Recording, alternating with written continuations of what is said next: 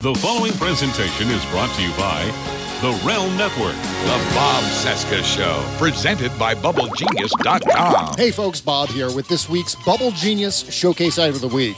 If the Twitter toddler in the White House has you completely stressed out, head on over to BubbleGenius.com and pick up their exclusive Republican voodoo doll featuring the face and body of our cartoon dictator.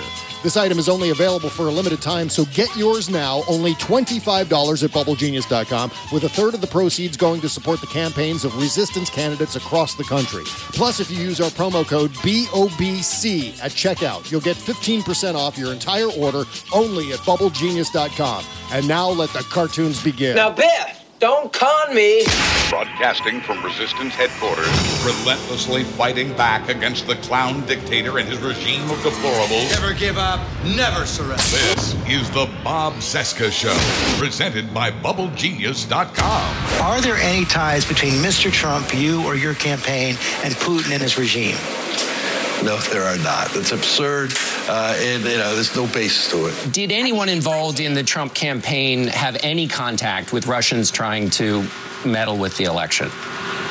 Absolutely not. I'm asking you a direct question. Was there any contact in any way between Trump or his associates and the Kremlin or cutouts they had? I joined this campaign in the summer, and I can tell you that all the contact by the Trump campaign and associates was with the American people. Whether there were any contacts, sir, I'm just trying to get an answer. Yeah, of course not. Why would there be any contacts? I didn't have communications with the Russians, and I'm unable to comment on it. Did any advisor or anybody in the Trump campaign have any contact with the Russians who are trying to meddle in the election? Oh, of course not. Can you say whether you are aware that anyone who advised your campaign had contacts with Russia during the course of the election? Well, I told you, General Flynn obviously was dealing, so that's one person, but he was dealing as he should have been. During the election? No, nobody that I know of. Those conversations never happened. I hear people saying it like it's a fact on television. That is just not only inaccurate and false, but it's dangerous. Does the president-elect... And it does undermine our democracy. Bob Cesca! Today's Rachel Maddow Show Award for Headline Excellence goes to Bob Cesca. The Bob Cesca Show.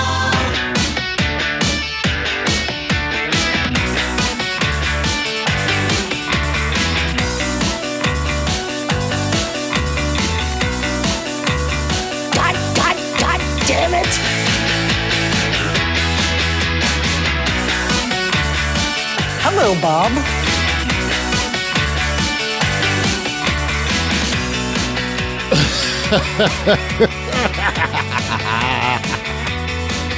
You know,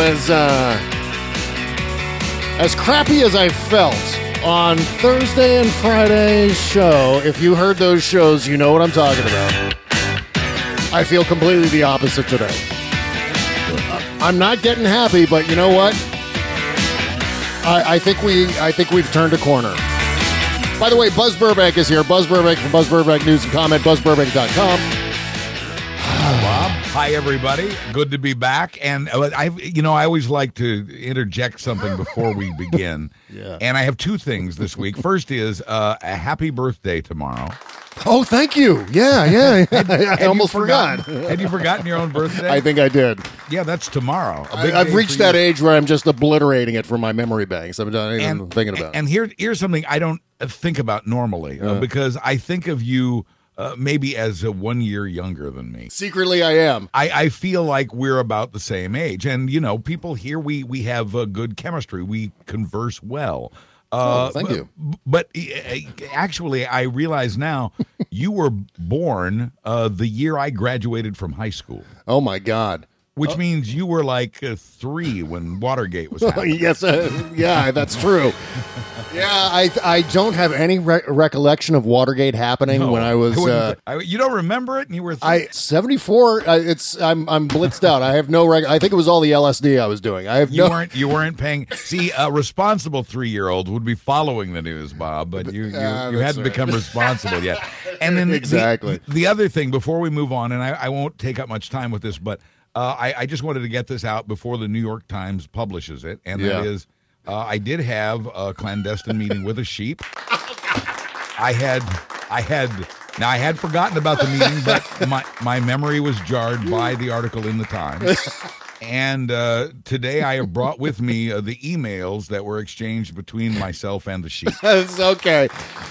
All right. Well, see, now that explains a lot. And, in the interest of transparency. And you know, Buzz, I do appreciate you incriminating yourself. You know, I don't know where you're getting that idea. It seems, I guess, people, that's the new thing. That's the new thing for the new millennium. Incriminate yourself. If you've done something horrible, make sure you just blurt it out on Twitter. Well, it's just easier for everybody. And it's the thing. It's one of the things that I think is going to make this investigation go much, much faster than Watergate ever did. Yeah. Because they just keep blowing things up in their own faces. Yeah, I mean, they just keep confessing to their own crimes, and it's making things really easy. I mean, I said in the Daily Banter yesterday, I wrote that thank goodness there isn't some sort of Frank Underwood type character, a real-life version of Frank Underwood, conducting this whole conspiracy, because otherwise we wouldn't know so much. We're getting all kinds of free information without even probing from Trump and Trump's henchmen all along the way. They just keep blurting things out.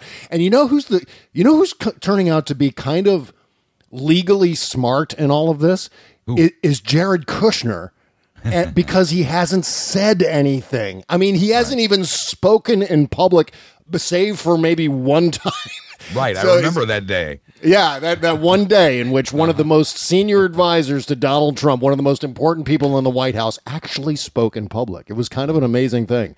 But, of course, his lack of speaking in public means that he hasn't been incriminating himself, which is a fantastic development for him, although we know nothing about him. But the consolation is that everyone around him just can't keep their goddamn mouths shut.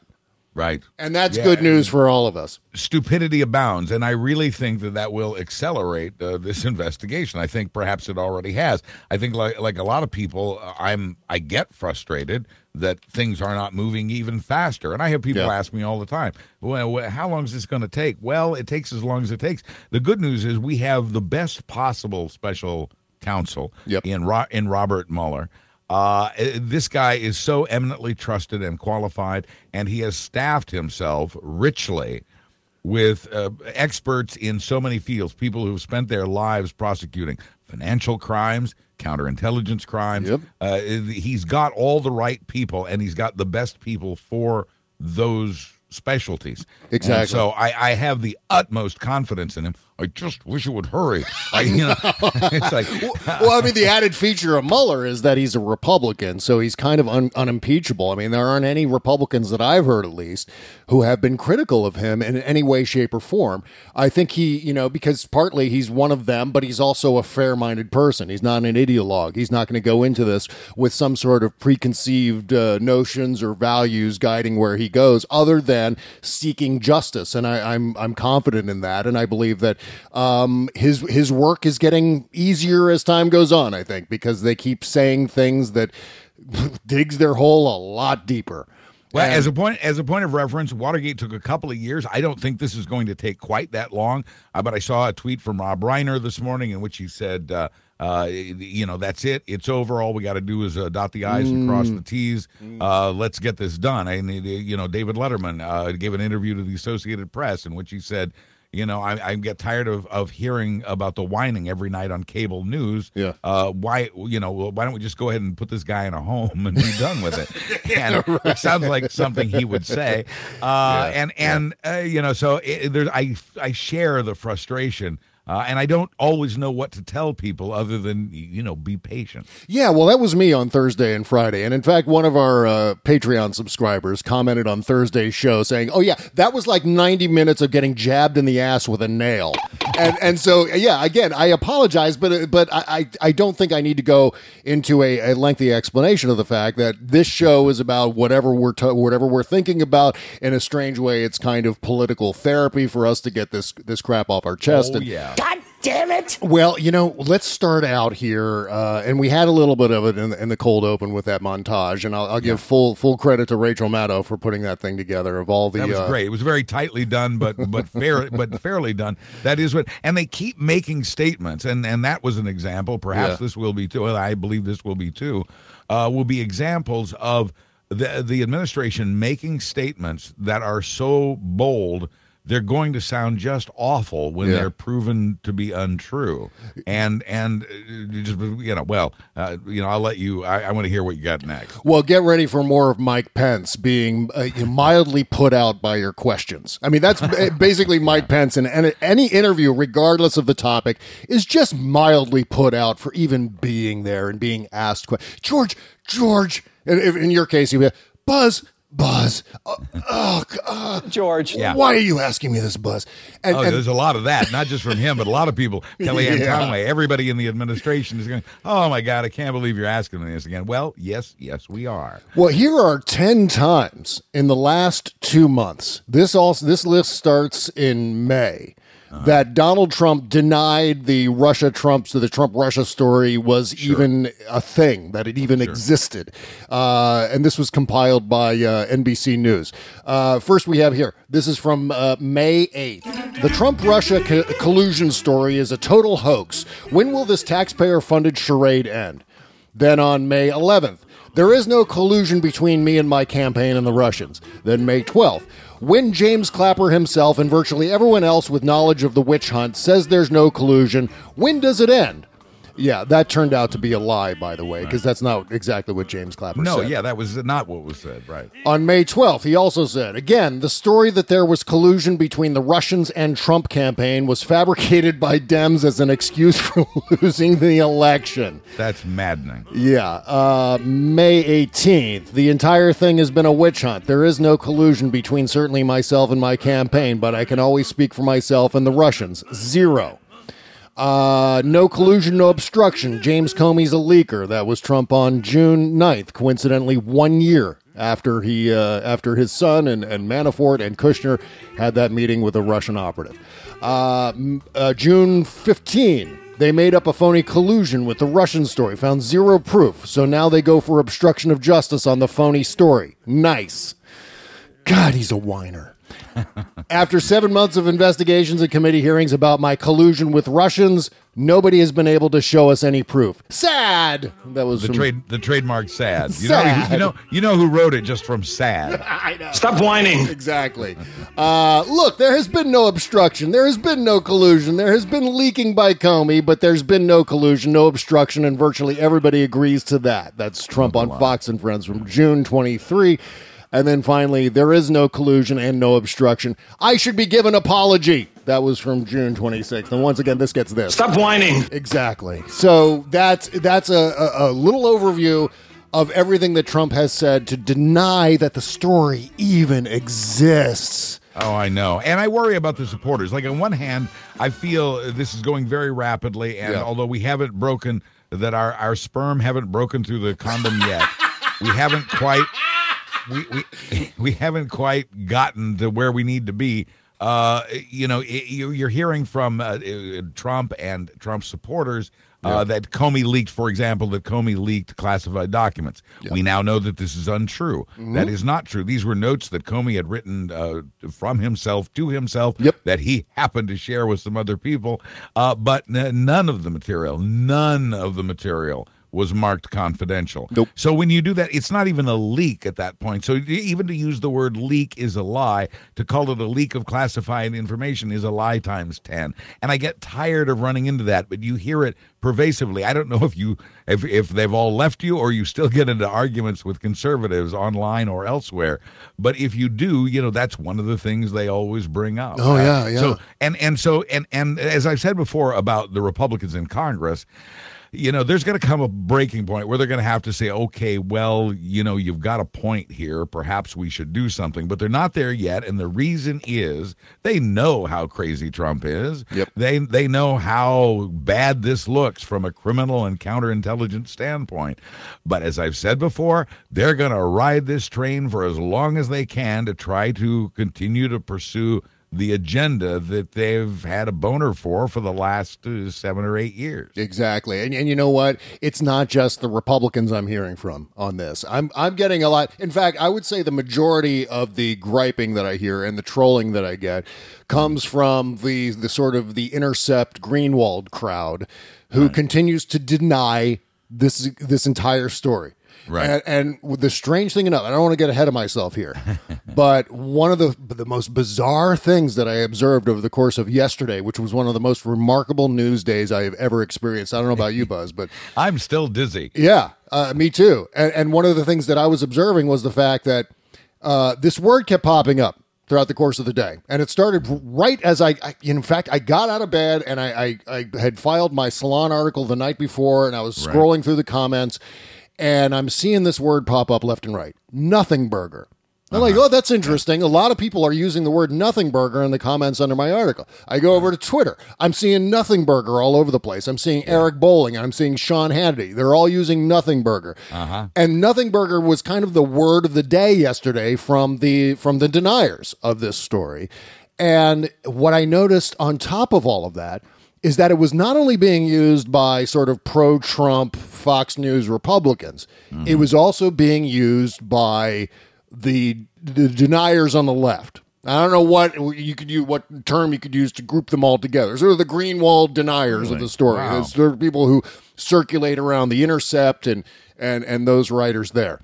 And fascinating. And usually when that happens, it's indicative of the fact that there's been a memo that's gone out early in the day saying, okay, this is the word of the day, this is the message of the day, this is what we have to do. They do that at Fox News, in fact, notoriously. Roger Ailes used to put together... Yeah, I've heard a theory about that the Republicans, any given day's Republican talking points are broadcast on Fox and Friends. Yeah. And then those exact words are used by Republicans who are interviewed in the halls of Congress and elsewhere throughout the day. Yeah. And from the administration itself. I believe the word nothing burger, I think its origin was in this instance, in this wave of its use, I think its origin was a White House spokesman, maybe a White House lawyer or a Trump lawyer. I don't recall exactly, but it was one of those guys who threw out nothing burger and everybody grabbed onto it. And, you know, this is something the Republicans are very good at that we could be better at, especially since we're supposedly the communicators, is to, you know, I don't know what they do. Is it in Kool-Aid they drink?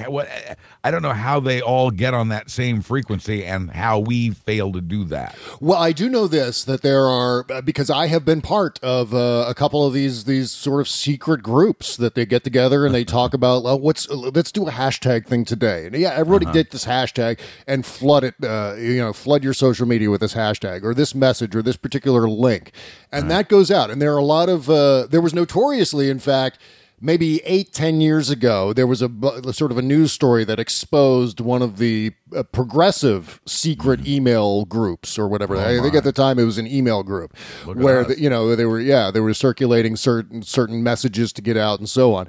And I think that's a pervasive thing. I mean, that's something that I think a lot of political factions use as a way to get the message out. What's curious to me is how what was clearly a pro-Trump Republican message regarding nothing burger, and of course there were other things that we're going to get to in terms of the response to all of this, how that flooded from the Republican side over to the liberal side, where there are progressives who are certainly, and for whatever reason, I wouldn't even be able to hedge a guess as to why, but there are certain progressive groups that just do not want to accept this Russia story, and we have to, at some point, we really have to evaluate, and this is not certainly a priority, but we have to evaluate why that group is so vehemently denying this entire story, which is bizarre. Yeah, I don't get that, and I sometimes wonder if they are, in fact, in some sense of the word, libertarians. Yeah. What you can draw from this is that both parties have their extremists. Yep. And they have more of them than we do. Mm-hmm. But there's no doubt. Yeah. No doubt the ranks of their extremists have grown in recent years.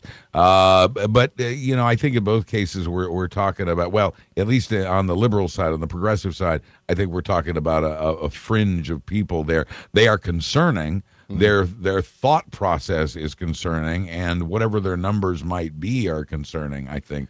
But they're not helping. See, they think they're helping. They think they're being independent thinkers.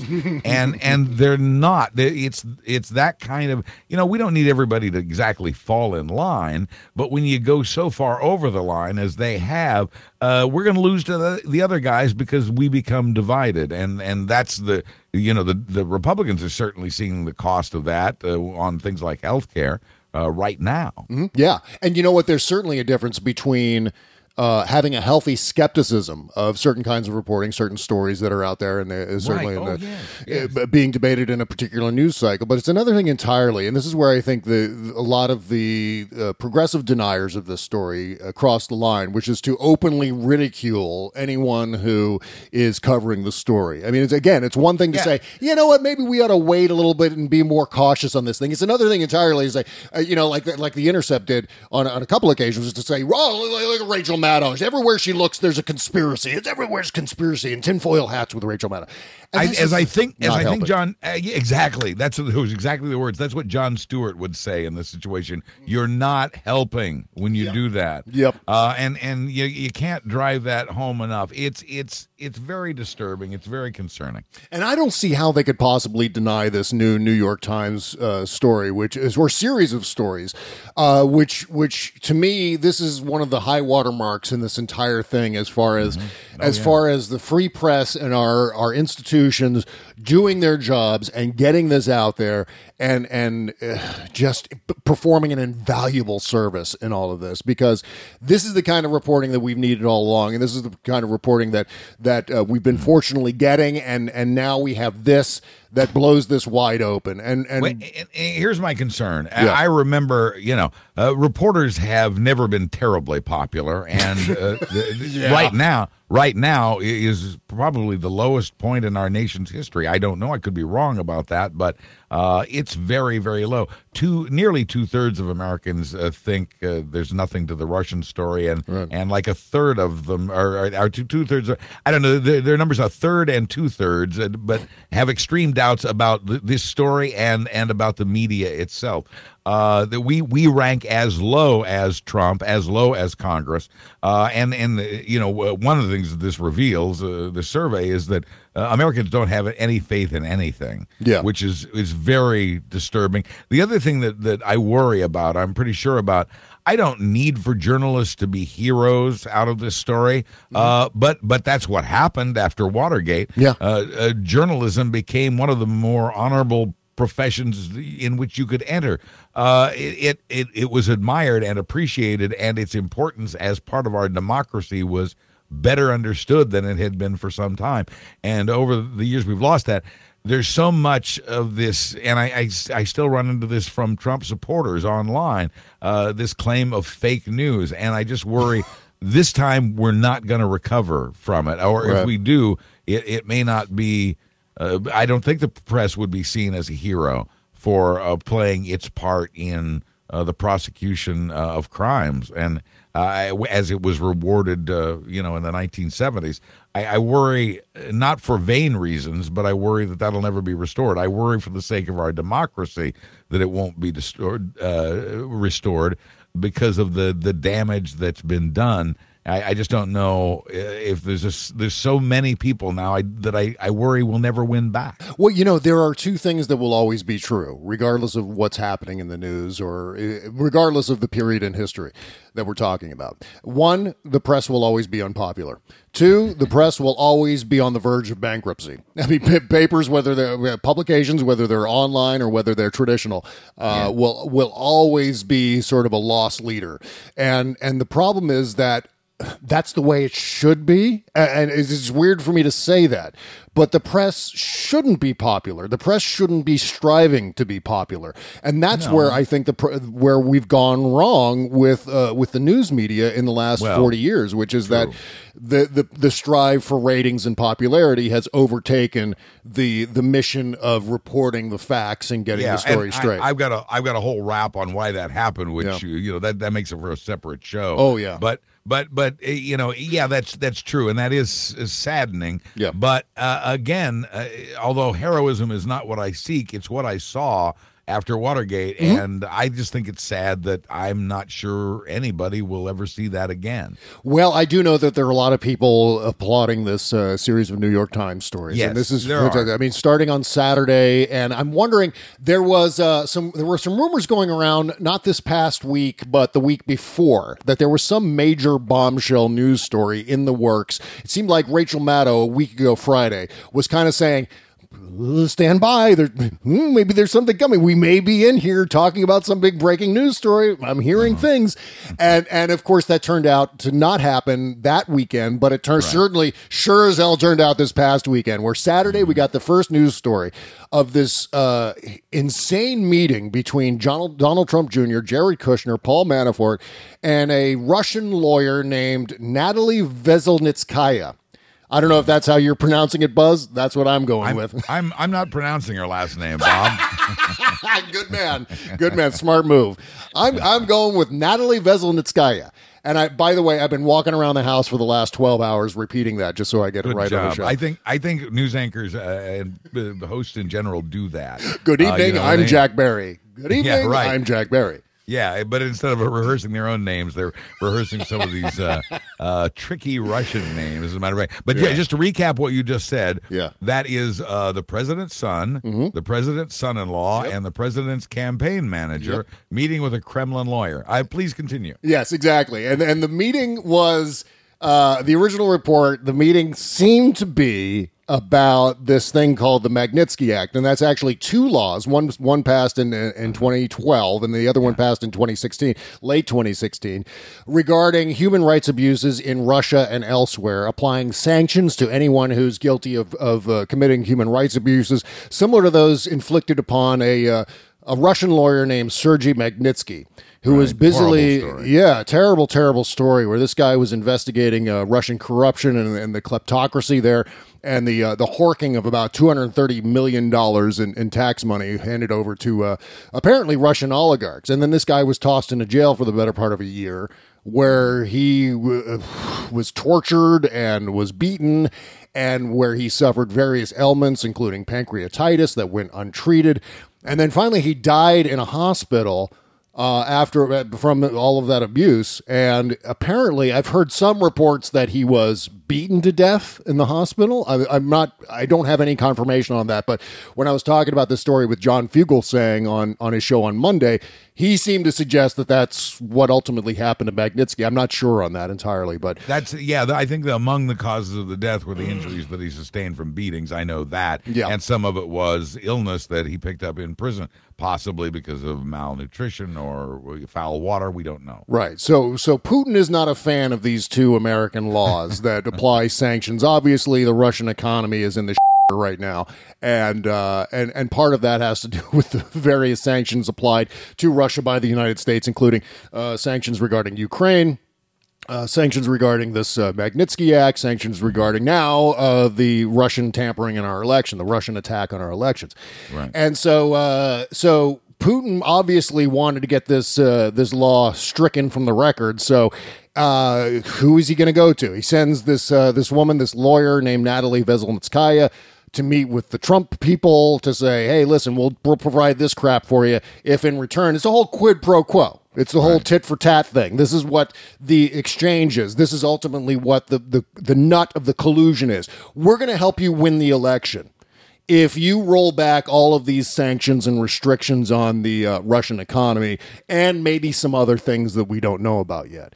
But that seems to be the extent of, I think, the big umbrella picture of the plot, and nowhere has it been more defined than in this meeting. And then on Sunday, we find out, because of course these fantastic idiots, these magnificent bastards with the Trump team, decides that we're gonna blab about this now. We're gonna start talking where we should be saying, I do not comment on an ongoing investigation. That is the phrase that the White House clearly does not know and does not understand, and which they should be saying at every turn, and which they haven't. So instead, they come out with, well, we were just meeting about adoptions. We're just meeting about the babies. It's all about the babies. Yeah, Russia had a pretty good little business going, adopting babies to American couples. Yes. I had a next-door neighbor when I lived in Virginia who adopted a lovely daughter from Russia. Yep. And she's from Siberia. Wow. And they went through a very difficult process because a lot of babies are born with fetal alcohol syndrome in Russia. So it's a very tricky business for Americans. It was a tricky business for them to adopt. But they got a good, healthy little girl who's just doing wonderfully.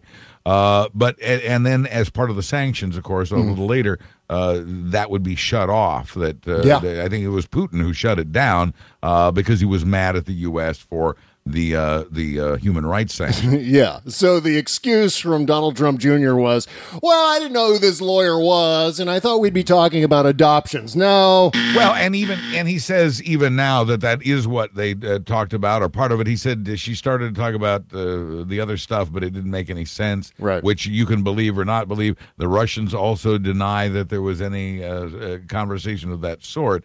But it certainly looks like, if you look at the timing of some of these things. Yep. And here's something else. I've been sort of gathering little tidbits. Donald Trump, the president, was not at that meeting, but he was in the building. He was in New York, and he was in Trump Tower when that meeting took place. And just hours after that meeting, he tweeted for the first time about Hillary's 33,000 emails. Well, deleted emails. Now, deleted emails had been discussed before, but nobody had ever assigned a number to it. Where'd he get that number before it was made public? And I mean, it just it's a little baffling. And then he stayed on that theme for some time.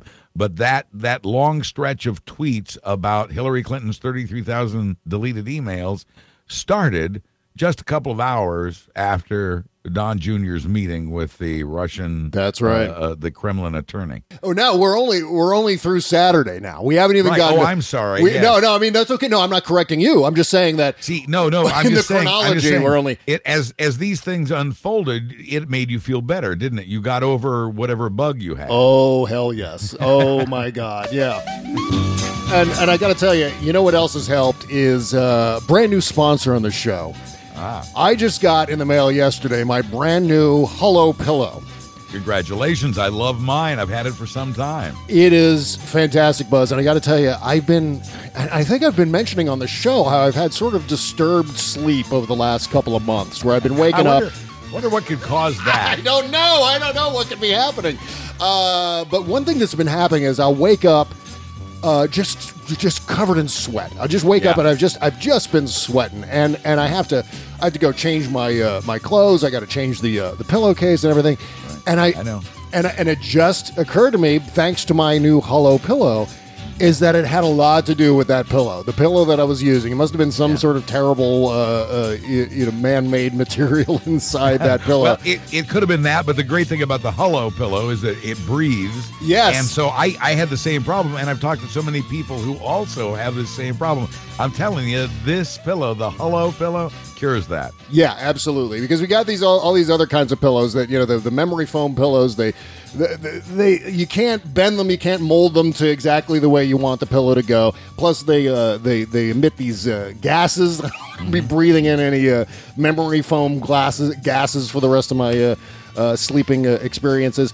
Regular pillows, obviously, whatever petroleum product that they use to make the filling in pillows these days makes me sweat. So I need a good pillow, and again, thank goodness Hullo Pillow has come along with their buckwheat pillow. I had a great night's sleep last night. It's also contributing to my good mood today because I slept through the night. I think I got up once, and it had nothing to do with my pillow. Didn't sweat at all. I'm familiar with that. Yeah, you know. And the other great thing about it that I know you and I both appreciate, and people listening to your show appreciate, is that the buckwheat is grown and milled by American farmers before they put the hulls into hullos pre-shrunken, certified organic, unbleached cotton twill casing right here in the U.S. See, all of those things are good. Everything I listed there is a good thing. Absolutely. That makes our listeners want to do that. Hullo Pillows breathe. They stay cool. They conform perfectly to my head, my neck, and my shoulders, and I get a truly restful night's sleep. And by the way, you can adjust the fullness of the Hullo Pillow by removing or adding more buckwheat hulls through the zipper that's covered for comfort. I just love that. I'm so happy with my Hullo Pillow. It's available in 3 sizes, small, standard, and king. And right now, depending on the size, you can save up to $20 on each additional pillow with fast, free shipping. But you can only get that deal by going to hullopillow.com/BOBC. That's hullopillow.com/BOBC. That's HULLOPILLOW.com/BOBC. Say hello to a healthy and restful night's sleep and wake up as cool as the other side of the pillow. Thank you for supporting this brilliant company and this show. And hullopillow.com. Again, that's hullopillow.com/BOBC. The Bob Cesca Show.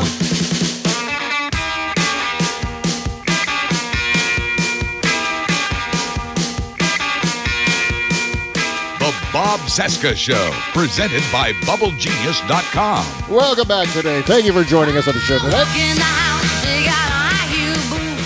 I love this song, Detroit Cobras. My baby loves the Secret Agent. You have very good taste in music, my friend.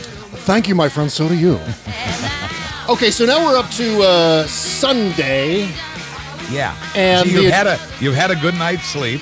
Yes. And now very interesting news is breaking from the New York Times, one story after another. Oh, God, this is fantastic. So on Sunday, we got the additional layer to the story that that the Russian government was going to be supplying information to this lawyer and then to the Trump campaign, Donald Jr., Jared Kushner, Paul Manafort, that was the actual pretext for the meeting, which then prompted one of the dumbest things I've ever seen, which is Donald Trump Jr. releasing a confession on Twitter. This was amazing. He released an entire statement.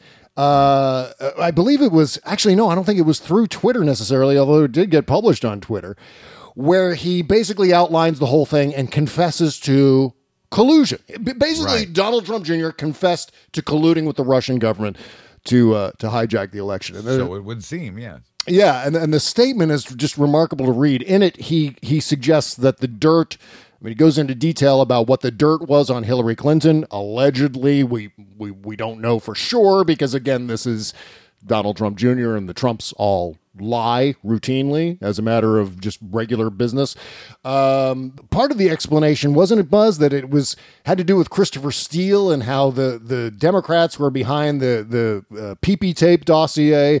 And right. I think if I understand what they're doing, they're trying to make it look like the Democrats were working with the Russians because it was the Democrats who hired the former British spy Christopher Steele to get data from the Russians on what exactly they were up to. Right. So it somehow Republicans or the Trump administration has convoluted that to make it seem as though the Democrats were working on the Russians when that, in fact, was not in any sense the case. Yeah. So what we had on Saturday, which is, we had a meeting because of adoptions and the babies. Sunday, our excuse is now suddenly, well, no, wait. It wasn't about the adoptions. It was about getting damaging information on Hillary Clinton. And then yesterday was, as we keep saying, was just one of the most incredible days of news cycle observation that I've ever been involved in, which is this New York Times story that has the actual email laying out the entire thing that, I mean, I'll just read the headline here. Trump Jr. was told an email of Russian effort. This is the Russian, specifically Russian government effort to aid their campaign. So one of the first people, and this is one of the things that Rachel Maddow put a really fine point on her show last night, which is one of the first people to find out that Russia was acting on behalf of the Trump campaign in order to help the Trump campaign. So far as we know. Yeah, so far as we know, one of the first people to hear about this was maybe Donald Trump Jr. And this other guy who happens to be sort of a Trump family acquaintance from back in the the Miss Universe days when they were organizing the Miss Universe in Moscow. This guy named Rob Goldstone is the guy who set up this meeting. And Rob Goldstone is kind of an interesting character. He's a bit of a kook. I've seen video. Oh, come on, Bob. Have you seen the Andy Pandy song yet, Buzz? No, I haven't. But you're talking about the Trump crowd here. You must be mistaken. Yeah, right. Well, there's a video floating around. I try to make a clip of audio here for it on the show, but it's inaudible because he does it on a cruise. He's on a cruise ship. It's Rob Goldstone singing the Andy Pandy song, which I must be a thing. I don't know if it's an actual thing or if he's just making it up. But it's bizarre. It's weird to look at. By the way, also, Goldstone checked in. Goldstone must have been at the meeting, too, because he checked in from Trump Tower on June 9th, 2016. An idiot. Even though he said he wouldn't be there. And, yeah, that's another stupid Watergate thing. It's another example of either criminality through stupidity or stupidity that led to criminal, or an attempt to be criminal and stupid at the same time. Yeah, it's hard to make out exactly what. But like I said, I think it's going to help things along if they keep incriminating themselves. So and then making matters more incredible, Donald Trump Jr. today decided that it'd be a smart idea to dump the email chain between him and this guy Rob Goldstone on Twitter.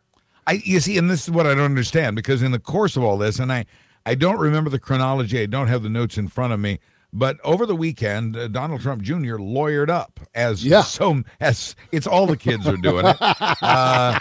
He had lawyered up. He'd hired a criminal attorney, a criminal defense attorney, to represent him in the Russia investigation. Now, what I don't recall is whether he hired the lawyer before he released that original paragraph statement that he released, or if it was after that. But he had retained that lawyer by the time that he shot up these emails today. And by the way, one thing we learned about Goldstone's phone is his iPhone speaks many languages.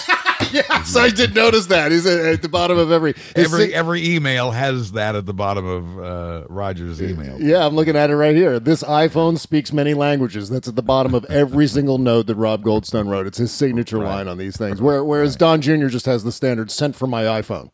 Yeah, Rob Goldstone's more creative with his. So here's Rob Goldstone's initial email to Donald Trump Jr. Remember, they know each other from the Miss Universe days. So Rob Goldstone writes here on June 3rd, 2016 at 10:36 a.m. This is amazing that I'm actually looking at this in front of me, and it was presented by Donald Trump Jr. He gave it to us. This is me in high school slapping that piece of paper down on the counter that I shouldn't have slapped down. Right. Says here, good morning. Eamon just called. I'm not sure exactly who is he. Are you aware who Eamon is? E-M-I-N? He's a Russian. I'm trying to remember the details. I think he's a businessman. Okay. He goes oligarch by just that one name. An oligarch who goes by simply that one name. It's just his first name, and that's all he goes by. Good morning. Eamon just called and asked me to contact you with something very interesting. Well, you can say that again. The crown prosecutor of Russia met with I was going to say no such thing. Right. They have crown prosecutors in Britain. They have an equivalent in Russia, but that's not what it's called. So. Right. But again, stupid. Please continue. Yeah, by the way, Rob Goldstone is actually a British tabloid reporter and sort of fixer. Which, makes him eminently qualified. Yeah, he was a business partner with Trump on Russia ventures, including the Miss Universe. But This is how some of these things go. It's just like you find weird people attached to scandals like this that you never would have possibly imagined. So the crown prosecutor of Russia met with his father, Eris, this morning, and in their meeting offered to provide the Trump campaign with some official documents and information that would incriminate Hillary and her dealings with Russia and would be very useful to your father. This is obviously very high-level and sensitive information, but as part of Russia and its government's support for Mr. Trump, helped along by Eris and Eamon. Those, I guess, are two very important people. Eamon being the oligarch that we just mentioned. Right. What do you think is the best way to handle this information, and would you be able to speak to Eamon about it directly? I can also send this info to your father via Rona. I assume that's his personal assistant or something like that. But it's ultra sensitive, so wanted to send to you first. Best, Rob Goldstone, this iPhone speaks many languages. And then Donald Trump Jr.'s response came almost 20 minutes later, June 3rd, 2016 at 10:53 a.m. Donald Trump Jr. writes, "Thanks, Rob." And of course, his English is horrible. Right. "Thanks, Rob. I appreciate that. I'm on the road at the moment, but perhaps I just speak to Eamon first. Seems we have some time, and if it's what you say, here it is. I love it. If it's what you say, I love it." So here's Donald Trump Jr. Yep. Inviting up to Trump Tower this Kremlin lawyer based on a friend of a former business partner of his dad's set this up. Yep. And he is told that the reason she wants to meet with him is to give him this damaging information to help his campaign. And as outlined in this email, the purpose here, this, as revealed in this email, this was an operation of the Russian government. Now, what a normal Washington person would do in this situation is immediately call the FBI. But instead, what you got, because this could be some kind of spy operation, gee, do you think? And instead, Don Trump Jr. goes, "If it's what you say, I love it. I am all in," you know. So, and again, and by this time, we knew that this was data that was stolen from the DNC and Hillary Clinton and her campaign manager, stolen by the Russians. So now you have a hostile foreign government that stole documents, offering them to your political campaign, and you not only don't have a problem with that, you can't wait to get there. Yeah, bear in mind, this wasn't public information. We didn't know as of June 9th, 2016, just over a year ago. We didn't know that Russia was behind the DNC hack. Although True.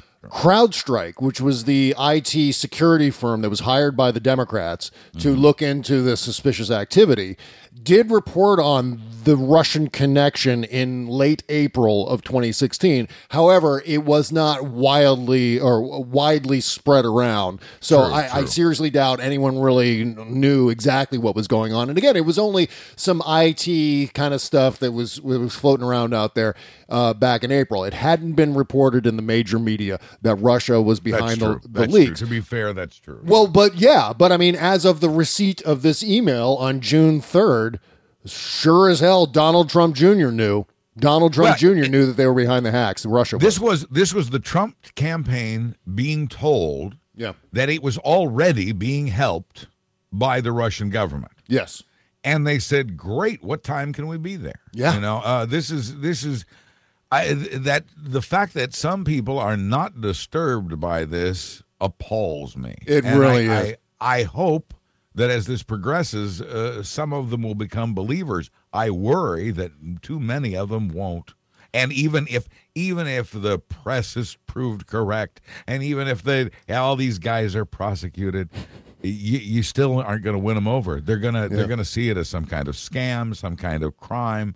They're never going to buy this. It's not going to be like the Watergate days where everybody in the end goes, "Well, you know what? You were right. He was a crook." Yeah, well, I mean, this goes back to my biggest concern in all of this, Buzz, is that it's going to get to a point where it's going to get so tight and so precarious for Trump that they're really going to start to use something that's been floating around out there, and I've been kind of theorizing about this for a couple of months now.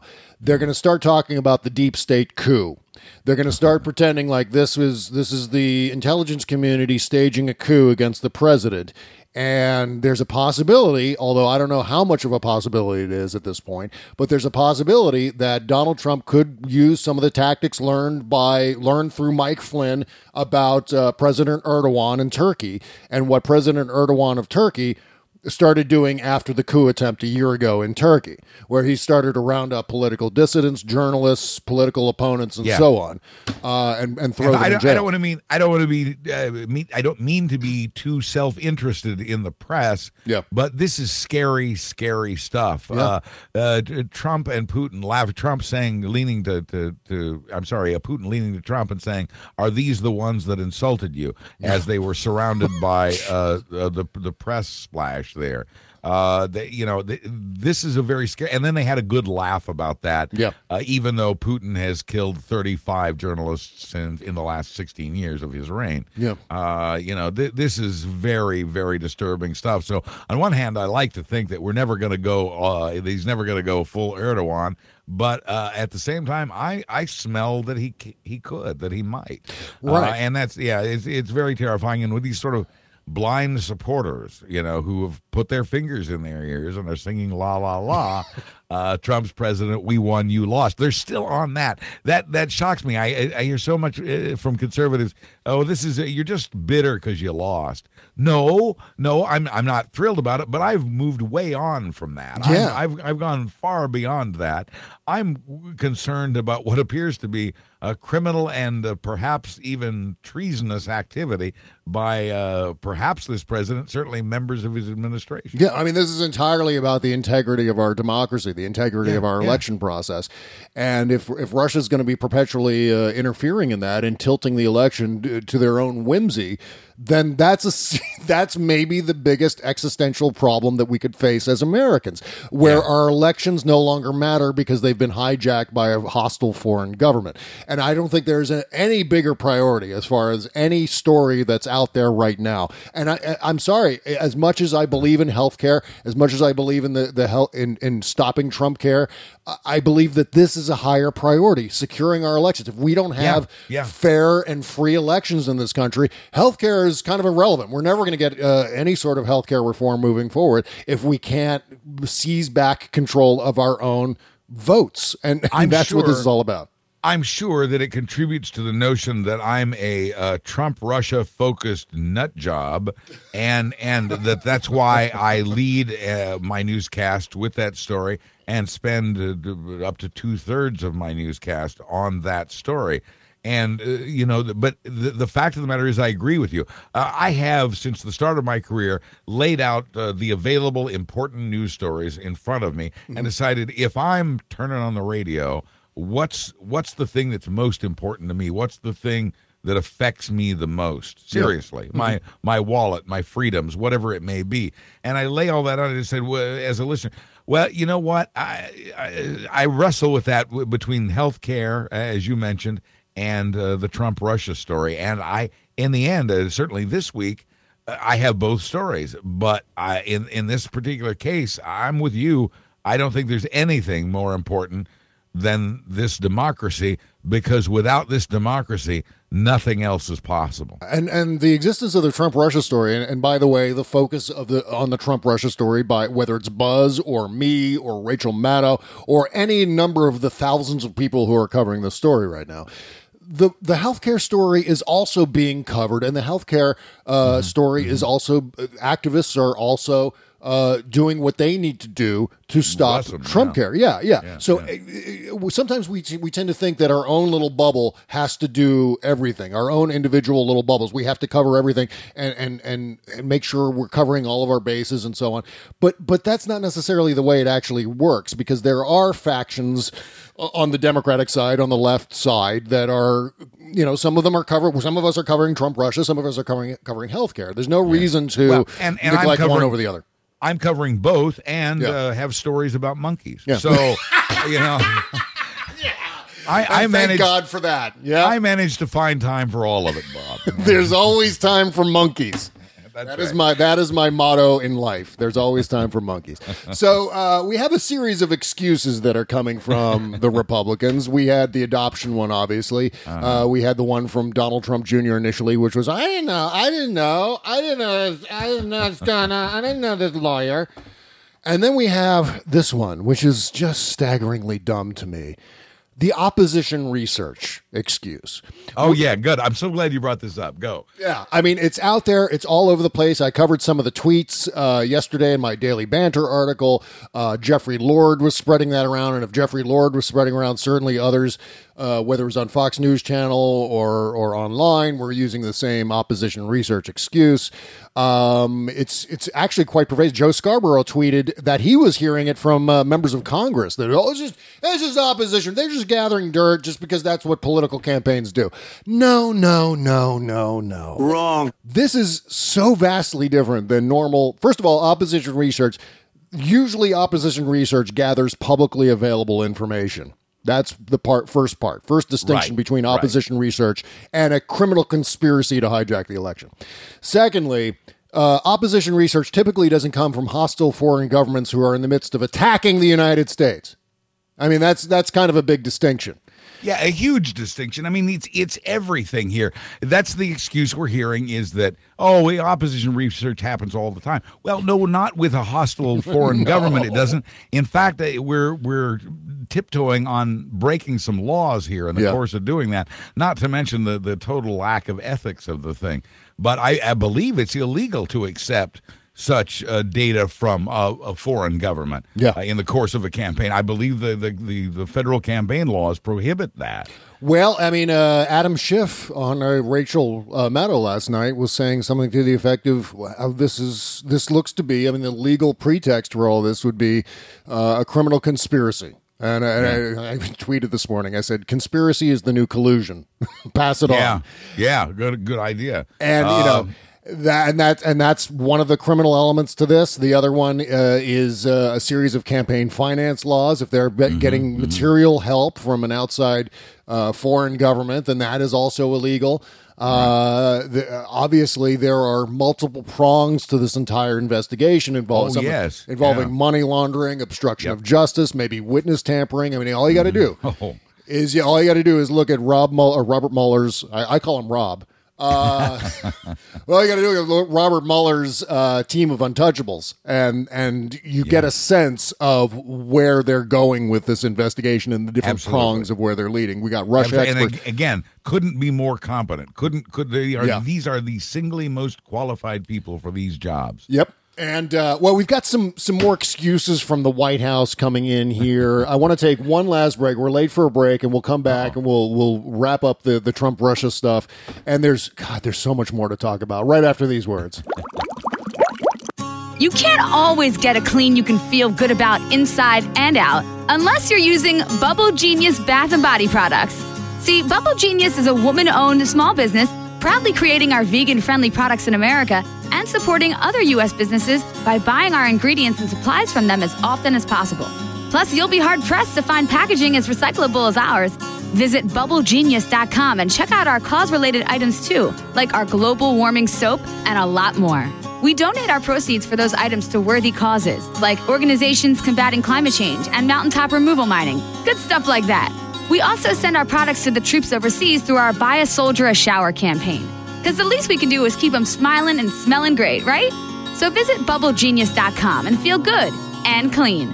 Bubble Genius, doing our part to make the world a better place, one bathtub at a time. That's BubbleGenius.com. Bob Cesca!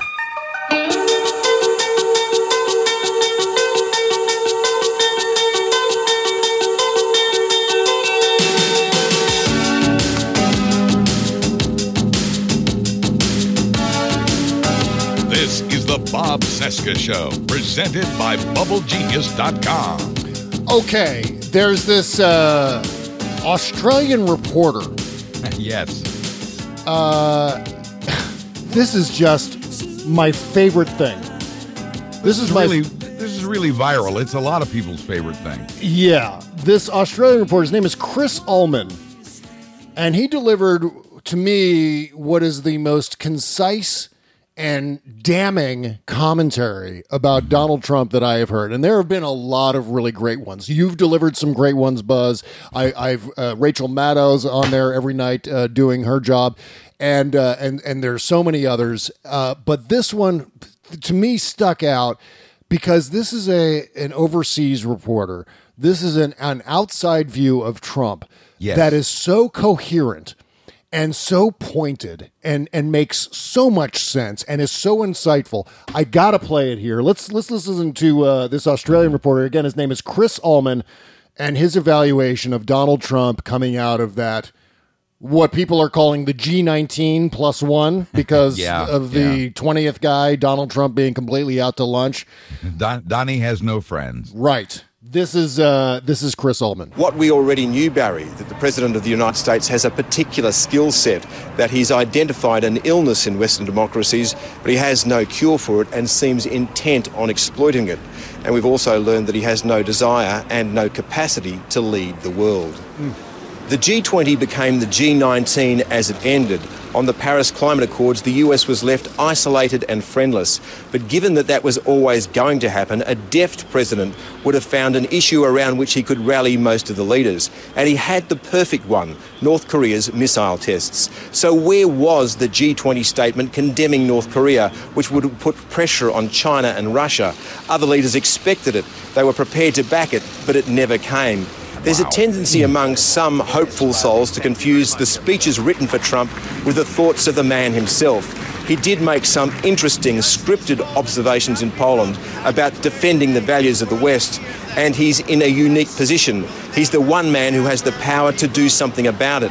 But it's the unscripted Trump that's real, a man who barks out bile in 140 characters, who wastes his precious days as president at war with the West's institutions like the judiciary, independent government agencies, and the free press. He was an uneasy, lonely, awkward figure at this gathering, and you got the strong sense that some of the leaders are trying to find the best way to work around him.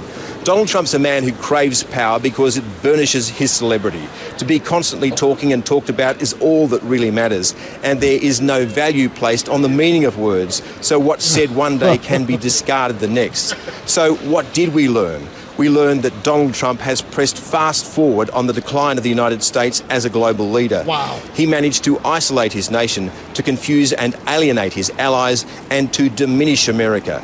He will cede that power to China and Russia, two authoritarian states that will forge a very different set of rules for the 21st century. Some will cheer the decline of America, but I think we'll miss it when it's gone. And that's the biggest threat to the values of the West, which he claims to hold so dear. Yeah. Amen. Wow. Mm-hmm. Ouch. Ouch. And yet, spot on. And it's so tragic that so many Americans don't hear, understand, or believe any of that. Yeah, and that's what's the real consequence of thing. Yes, sad, and it makes you feel insane. It is the gaslighting of the rest of us that is just truly making us feel like we're going crazy, because everyone's seeing it. I mean, I think everyone who's legitimate, everyone who has a link to reality and rationality and what this whole thing is all about. I'm talking about the American system.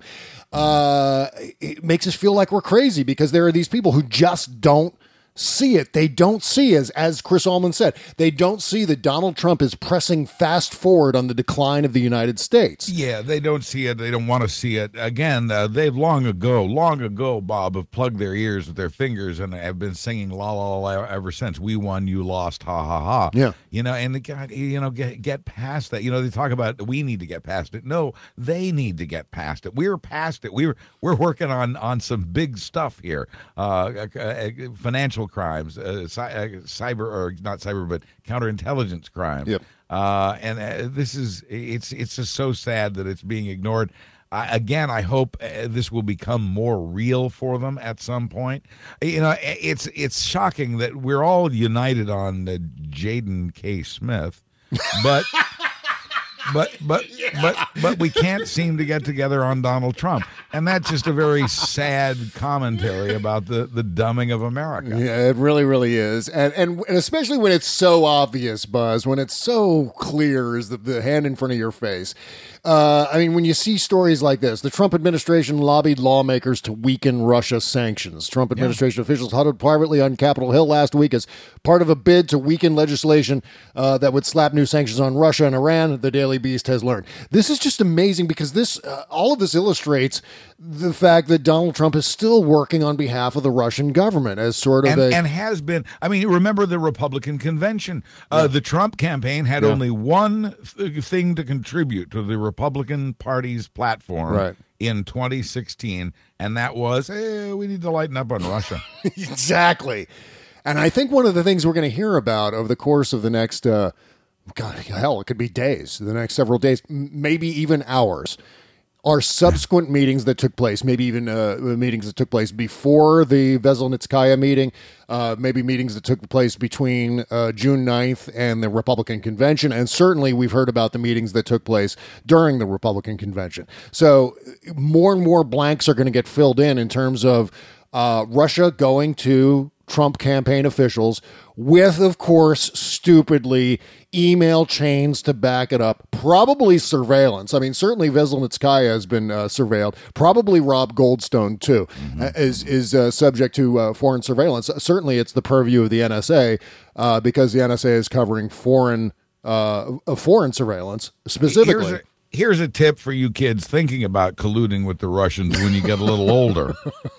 Is that what you have to remember is U.S. intelligence watches and listens to everything those Russians do. Yep. So if you have conversations with them, you're going to be under surveillance, too. I don't know if you'd thought about that, but you probably should, because that's what folks, grown-ups in the Trump administration are learning now. Yeah, and the administration that is dealing right now with health care, tax reform, or not, North Korea, Syria, and all points in between. These people do not understand that very basic common sense politics 101 fact of life. They just don't get it. Yeah, they don't. By the way, while we've been doing this show, CNN has reported that President Trump has said that his son is a high-quality person, and I applaud his transparency. Okay, sure. The transparency is just dumbness. That's all it is. It's dumbness. Now, this is funny. I'm glad you brought that up, because what we know is that these leaks about Trump Jr., or I've been calling him Biff Jr., have been coming from inside the White House. Yes, the monster was inside the house. That's right. The call is coming from inside the house. Run for your lives. This is... And I've heard some theorizing that this is Team Trump throwing Junior under a bus to protect Jared Kushner. That's just what I've been hearing. Kushner could actually be one of the leakers. Oh, yeah. I mean, who knows? I understand he's cooperating with investigators, so, we'll see. Well, I just don't know. But it's exciting. It's a book you want to keep reading. It's a page-turner. Your children, grandchildren, great-grandchildren, your friends' children, their great-grandchildren will be talking about this line. They're not going to believe it, Bob. They're going to say, no, you're making this up. This line is going to be the chapter of history books going forward. If it's what you say, I love it, especially later in the summer. Donald Trump Jr., if it's what you say, I love it, especially later in the summer. That could be. That's like the in bed thing, where you're supposed to put in bed at the end of your fortune cookie. So we'll just add that, especially if it's late in the summer. Exactly. Yeah, well, we've got so much more to talk about. We're going to get into it on the postmortem show that's coming up next on patreon.com/Bob and Chez. Go there right now, sign up for $5 a month, and you get 2 postmortem shows every week. Plus, if you sign up at $10 a month, you get 2 postmortem shows and our Friday after-party show with Kimberly Johnson. And then for $15 a month, you get those, all that crap. Plus, you get a commercial-free, unbleeped version of this show. I think I only used an obscenity once on the show. I just did a double-check on that. And I won't use it here because we have music underneath us, and that's very hard to edit. Yeah, also difficult to bleep. So that's coming up next, patreon.com/Bob and Chez. Thank you, Buzz. We'll see you over on the postmortem show. See you on the other side, Bob. Bye-bye.